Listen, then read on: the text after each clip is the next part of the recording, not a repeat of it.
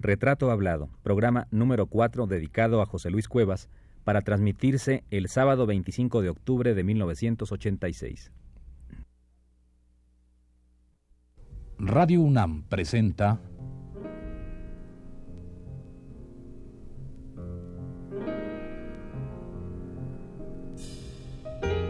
Retrato Hablado.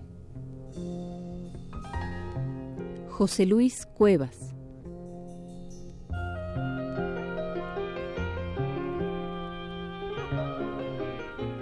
Un reportaje a cargo de Elvira García.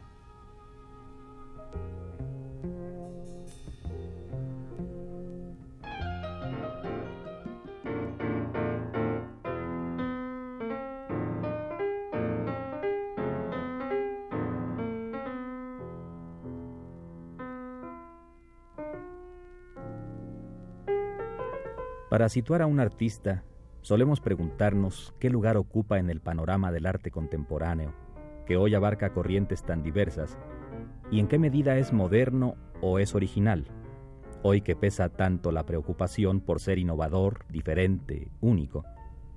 Si lo moderno es el abstraccionismo, si lo moderno es la geometría, si lo moderno es la ausencia de drama y de expresión, el arte de José Luis Cuevas no es moderno.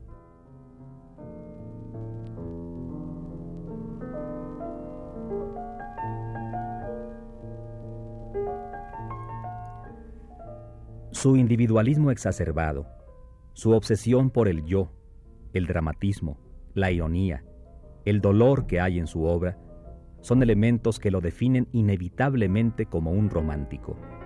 Y hasta el dandismo de ciertas actitudes lo vincula al prestigioso pasado de una minoría creadora, anticonformista y maldita, que como él tuvo sus flores del mal, sus crímenes y sus iluminaciones.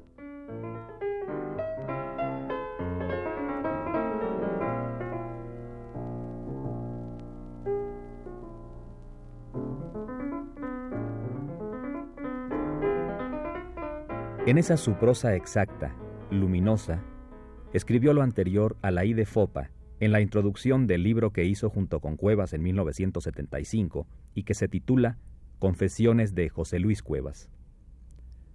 Pocas personas como I de Fopa se acercaron a Cuevas con tal sensibilidad, gracia, finura, admiración y respeto. La mezcla de estos elementos dio por resultado un libro testimonial que retrata no solo a José Luis en su ser más íntimo, sino a la propia Alaide, con su paciencia, su comprensión, su don inmenso de gentes.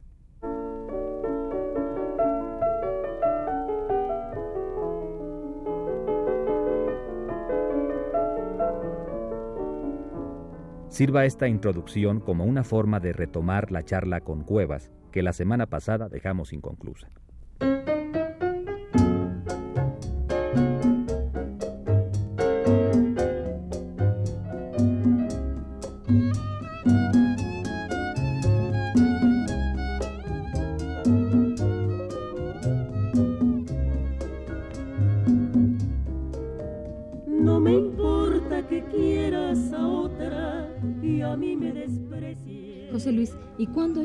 Queda completo el rompecabezas del personaje que has creado?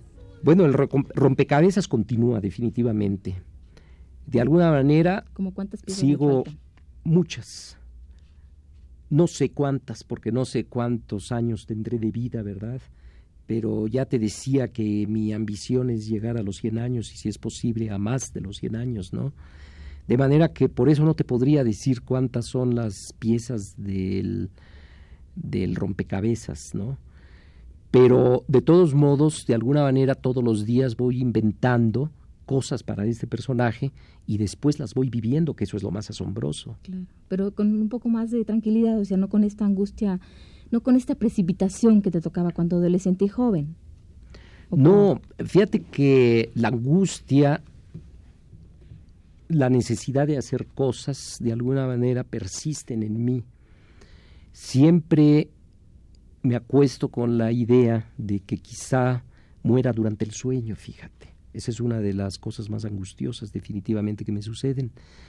Entonces nunca dejo una obra sin concluir. Las termino en la noche. Eh, pienso que esa obra puede quedar inconclusa, imperfecta, y que al día siguiente ya no voy yo a estar para terminarla, para corregirla. Y entonces la termino, la observo largamente antes de irme a la cama, y si esa obra está bien, entonces la conservo. Pero siempre me acuesto con la idea de que quizá pueda morir durante el sueño. Dos preguntas, eh, José Luis.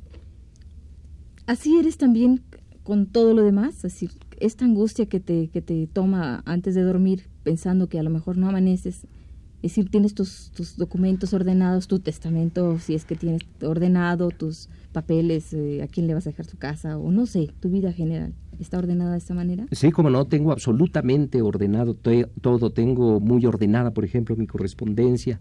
Tengo muy ordenado todo el material fotográfico, por ejemplo. Eh, lo archivo en libros de plástico y, por supuesto, siguen un orden cronológico. Están cuidadosamente fechados. Están anotadas las personas que me acompañan. Descubro a veces con terror que muchas de ellas ya han fallecido y sí tengo un cuidado muy grande en que estos archivos estén muy ordenados y se conserven así. Eh, de manera que si surgieran en el futuro historiadores de mi vida, de mi trabajo de pintor, encontrarían asombrados y muy contentos, ¿verdad? Una documentación sumamente, sumamente ordenada, definitivamente. No les va a costar mucho trabajo investigar sobre mi persona.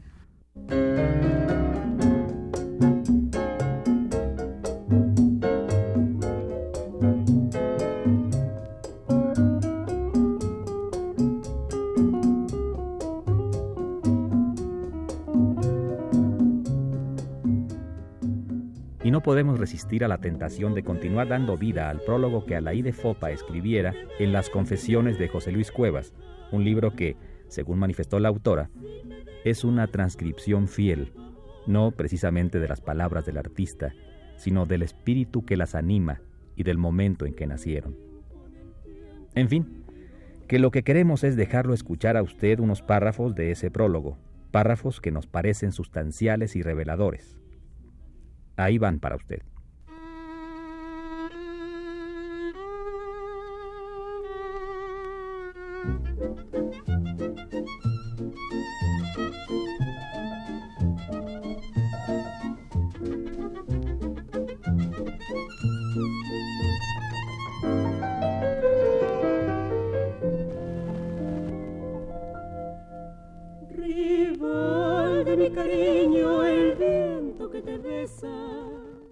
Cuevas logra ser un triunfador en la sociedad de consumo. La publicidad multiplica, desvirtúa, comercializa cada gesto del artista prestigiado. El público, visitantes de galerías, señoras de sociedad, coleccionistas, periodistas, etc., ve los gestos, los costos, el éxito. Cuevas no vive en una buhardilla, sino en una elegante y nítida casa de San Ángel que es, en verdad, poco cuevas.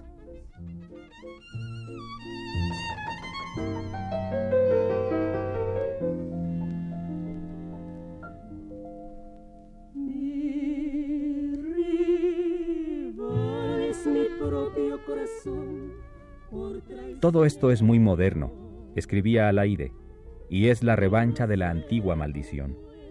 Pocos ven lo que puede estar por debajo, la angustia, el miedo, el rencor, la escondida ternura, la agresión que disimula un desamparo infantil. Y esto es antiguo, es romántico.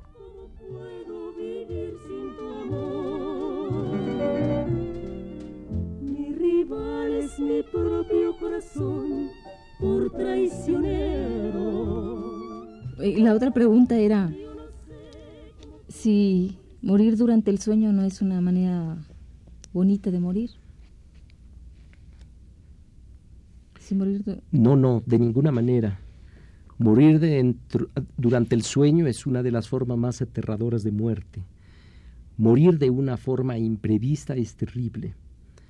Yo creo que es mejor morir cuando ya sabes que vas a morir y cuando ya tienes el proyecto de la muerte, ¿no? Yo prefiero definitivamente una agonía larga la idea de morir en un accidente de aviación cuando me traslado a una ciudad donde voy a dictar una conferencia o donde voy a ser objeto de un homenaje o donde voy a realizar una exposición me aterra. La idea de morir de un infarto, de un paro cardíaco, cuando estoy con un proyecto de trabajo me aterra. Preferiría de alguna manera, ¿verdad?, irme despidiendo de la vida a través de una agonía larga.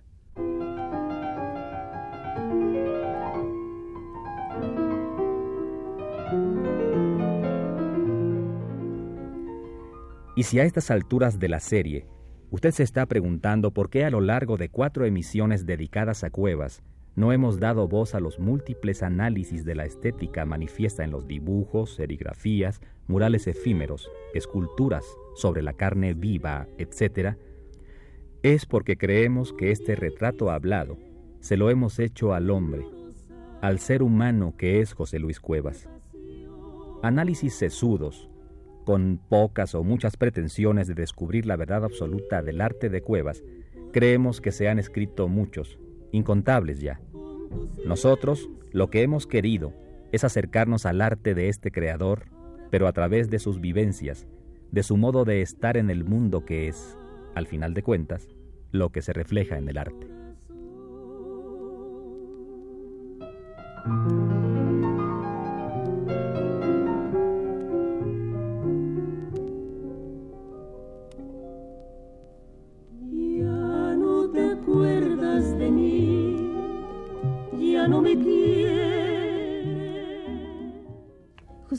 No sé por qué he insistido tanto en marcar que, en mencionar o en calificar a tu obra como dibujos y no como pintura. ¿Tú qué opinas de eso? Son dibujos. ¿Qué dice la gente? Son dibujos, definitivamente. Yo siempre me he ostentado como dibujante. Nunca me he presentado como un colorista. No veo el color. El mundo lo veo yo en blanco y negro, definitivamente. Cuando he trabajado en talleres de los Estados Unidos o de Europa en litografías y grabados, he sido contratado para hacer grabados o litografías en varias planchas, o sea, con varios colores. Y lo que muchas, lo que muy pocas gentes saben es que en muchas ocasiones la decisión de los colores no la he tomado yo, sino que la han tomado los impresores que han colaborado conmigo. Eso quiere decir que no me importa, que no me preocupa mucho el color, que yo me expreso única y exclusivamente a través del dibujo. Pero es un poco lo, encadenamos con la pregunta que te hacía hace un rato de respecto a que tú ves el mundo o México, no sé si el mundo, el México, lo ves blanco y negro. Sí, claro. Aunque debo decir que esa afirmación no es mía, sino que la tomé de un artista que admiro mucho, que fue Manuel Rodríguez Lozano, que fue una especie de rebelde, alguien que no estuvo de acuerdo con la llamada Escuela Mexicana de Pintura, que se opuso en su momento a los grandes muralistas. Manuel Rodríguez Lozano, que pintó cuadros monocromos, dijo que México era un país en blanco y negro. Yo efectivamente he estado citando a Manuel Rodríguez Lozano cuando he dicho que yo siento a México como un país en blanco y negro.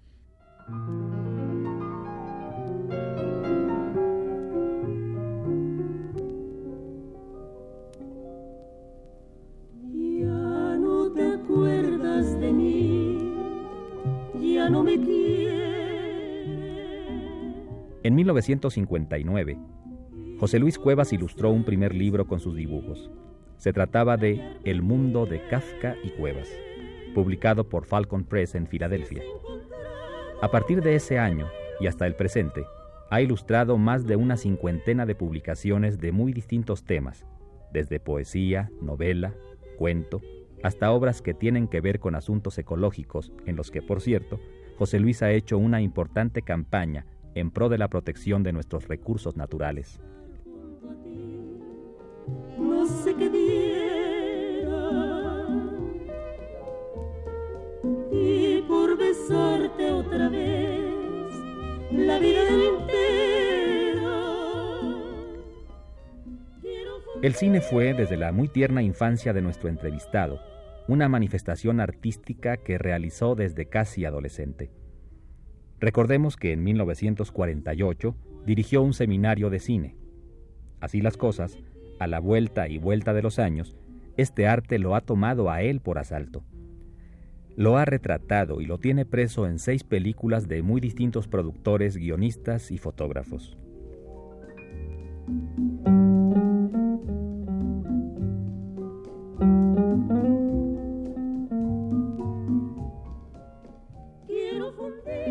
Regresar un poco a lo que es el mito de José Luis Cuevas, un poco refiriéndome a un personaje que no sé qué te parezca, pero eh, Diego Rivera cuando, cuando vivo, cuando vivió, era un hombre que, que hablaba mucho y decía muchas cosas y contaba historias increíbles, ¿no?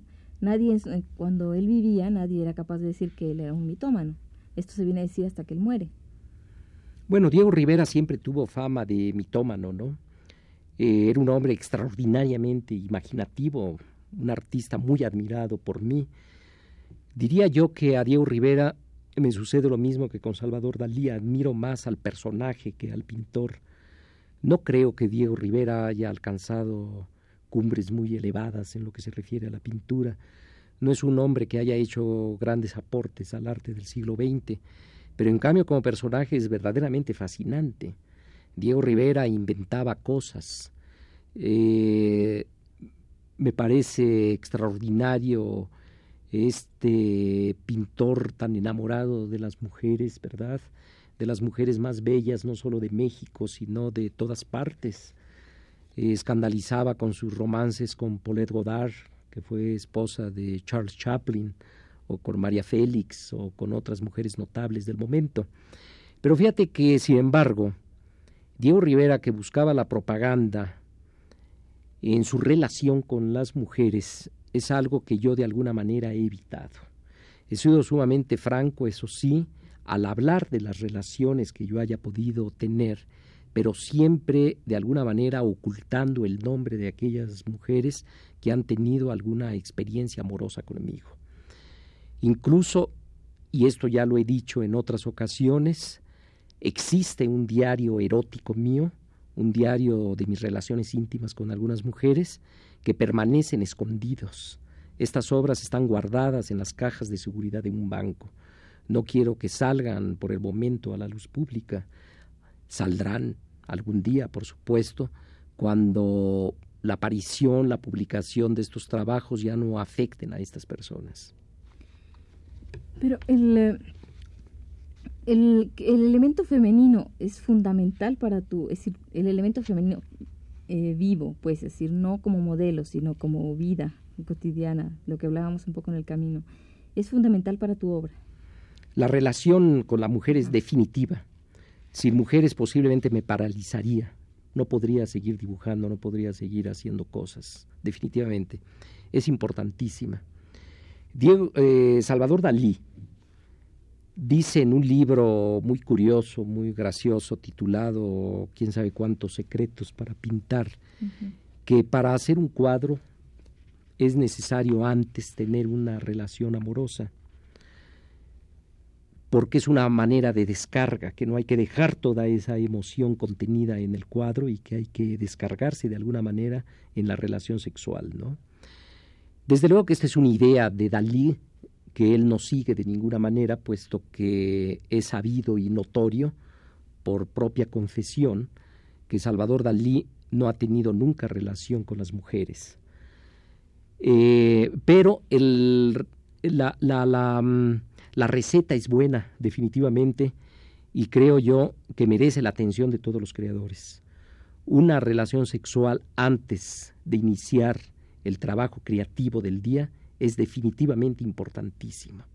Y es importante también otra relación sexual al término de la actividad creativa.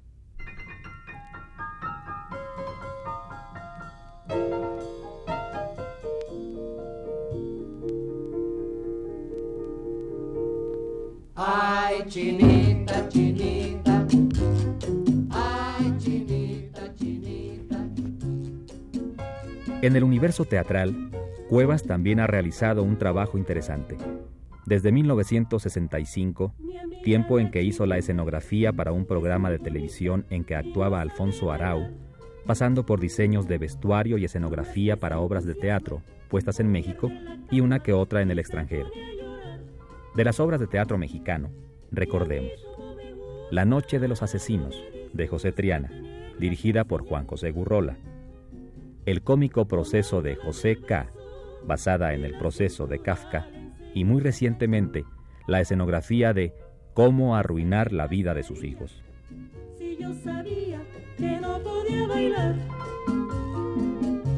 en cuanto estuve cerca, ni un solo paso con ella pude dar. José Luis, ¿cuántos tipos de miedos tienes? Aparte del miedo a la muerte. Bueno, tengo una serie de fobias, definitivamente.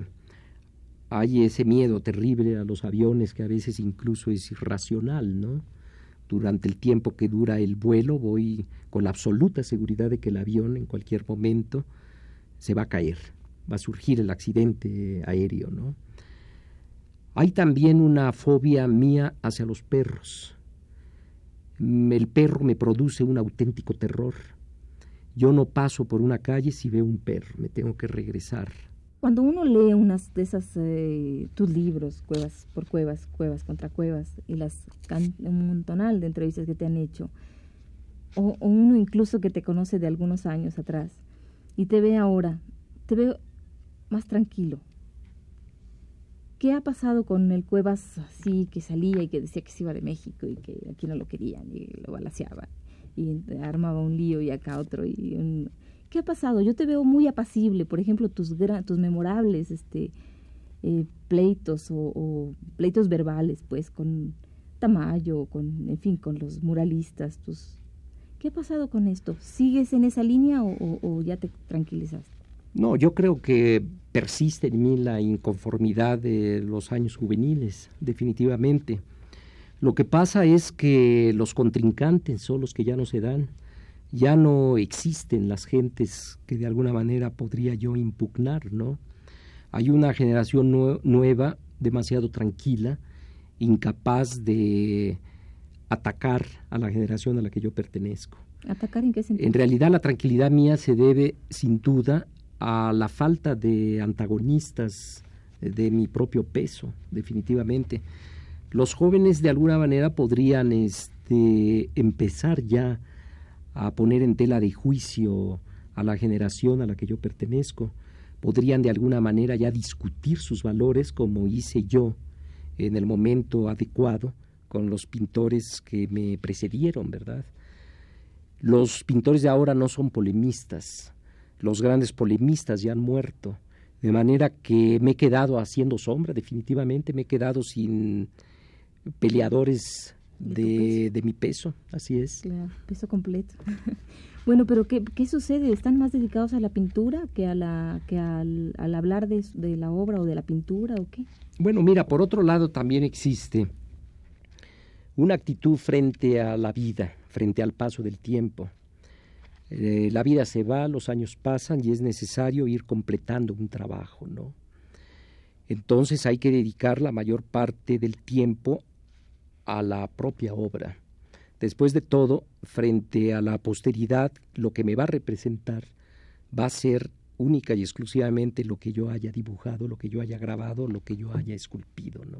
Eso es algo que sobre lo que has reflexionado últimamente. Okay. He reflexionado mucho sobre eso, efectivamente. En vez de disminuir mi tiempo de trabajo, aumenta día a día, porque siento que la vida se va. ¿Pero sientes que en el camino perdiste tiempo? No, fueron cosas definitivamente necesarias e importantes. Era importante de alguna manera transformar la cultura nacional. Era necesario asumir una actitud de combate frente a una dictadura artística que encabezaban Orozco, Siqueiros y Rivera, ¿no?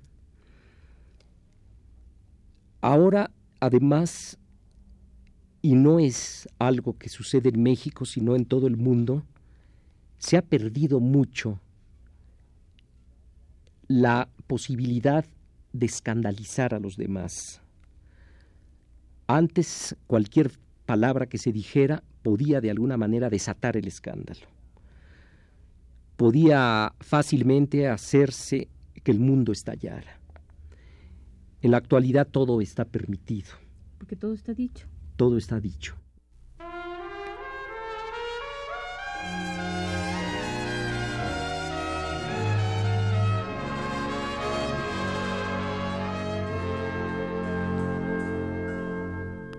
Ya me convencí que seguir los.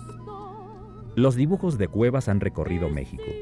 Están y siguen estando en ciudades grandes y pequeñas, galerías muy perfumadas y galerías sencillas, museos universitarios y grandes museos de México y del mundo. Su obra es, en fin, una obra jamás ignorada. En este sentido, Cuevas ha logrado lo que muchos otros artistas nacionales o extranjeros no obtienen en vida. Ser parte de la historia diaria de un país, de una ciudad, de una calle.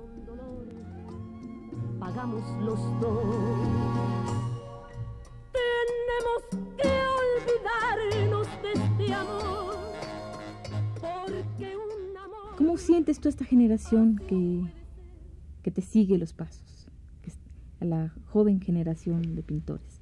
Bueno, la joven generación la veo yo bajo el efecto del nembutal.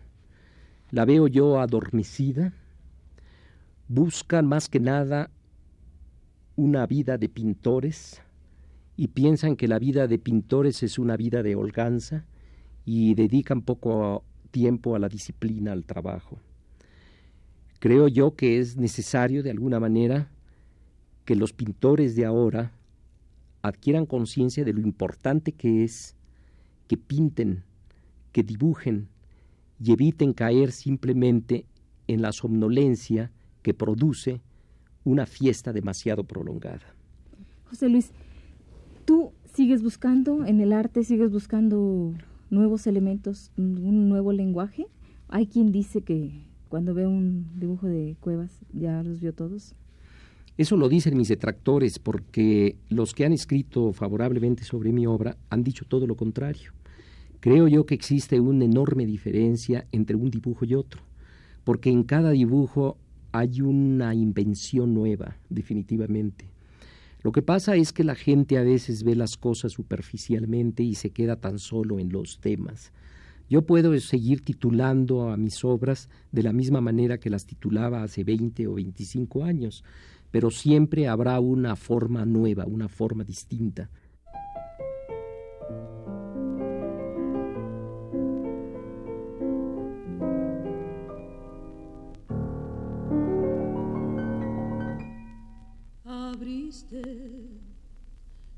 Los ojos. Cerramos esta emisión con un fragmento más del texto escrito por Alaide Fopa, en el que nos dice lo siguiente. Y aunque de tus labios escuché un te quiero. Se dice que Cuevas no es original.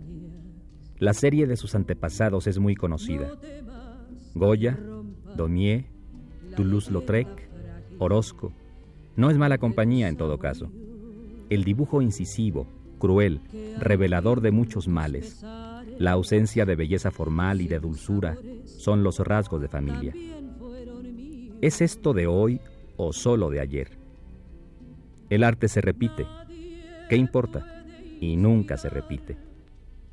Que haya nacido un Daumier hace 40 años en el Callejón del Triunfo, en una ciudad de México provincialona y no del todo aburguesada, que un niño de grandes ojos claros haya descubierto con tan despiadada lucidez la enfermedad, la locura, la sordidez, la muerte, que el adolescente inconforme haya rechazado con tanta decisión y agresividad la retórica nacionalista y adocenada del arte oficial, que lo haya hecho solo en nombre de su joven individualidad de artista, sin grupos, sin consignas, sin manifiestos colectivos, y que mientras negaba un mexicanismo convencional de discurso político o de turismo, haya encontrado sin saberlo las esencias de crueldad y de escarnio de un México profundo, todo esto constituye un hecho importante que no es fácil inscribir dentro de los esquemas habituales.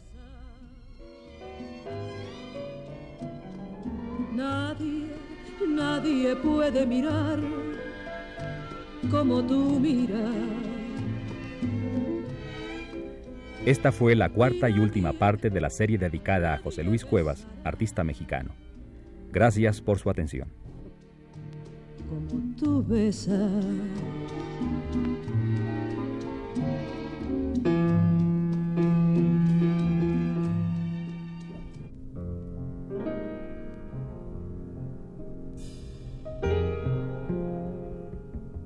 Radio UNAM presentó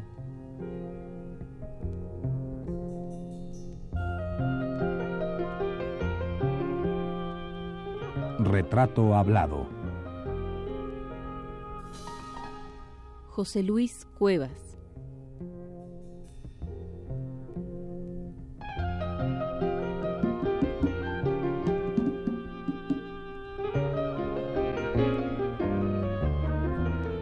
Un reportaje a cargo de Elvira García.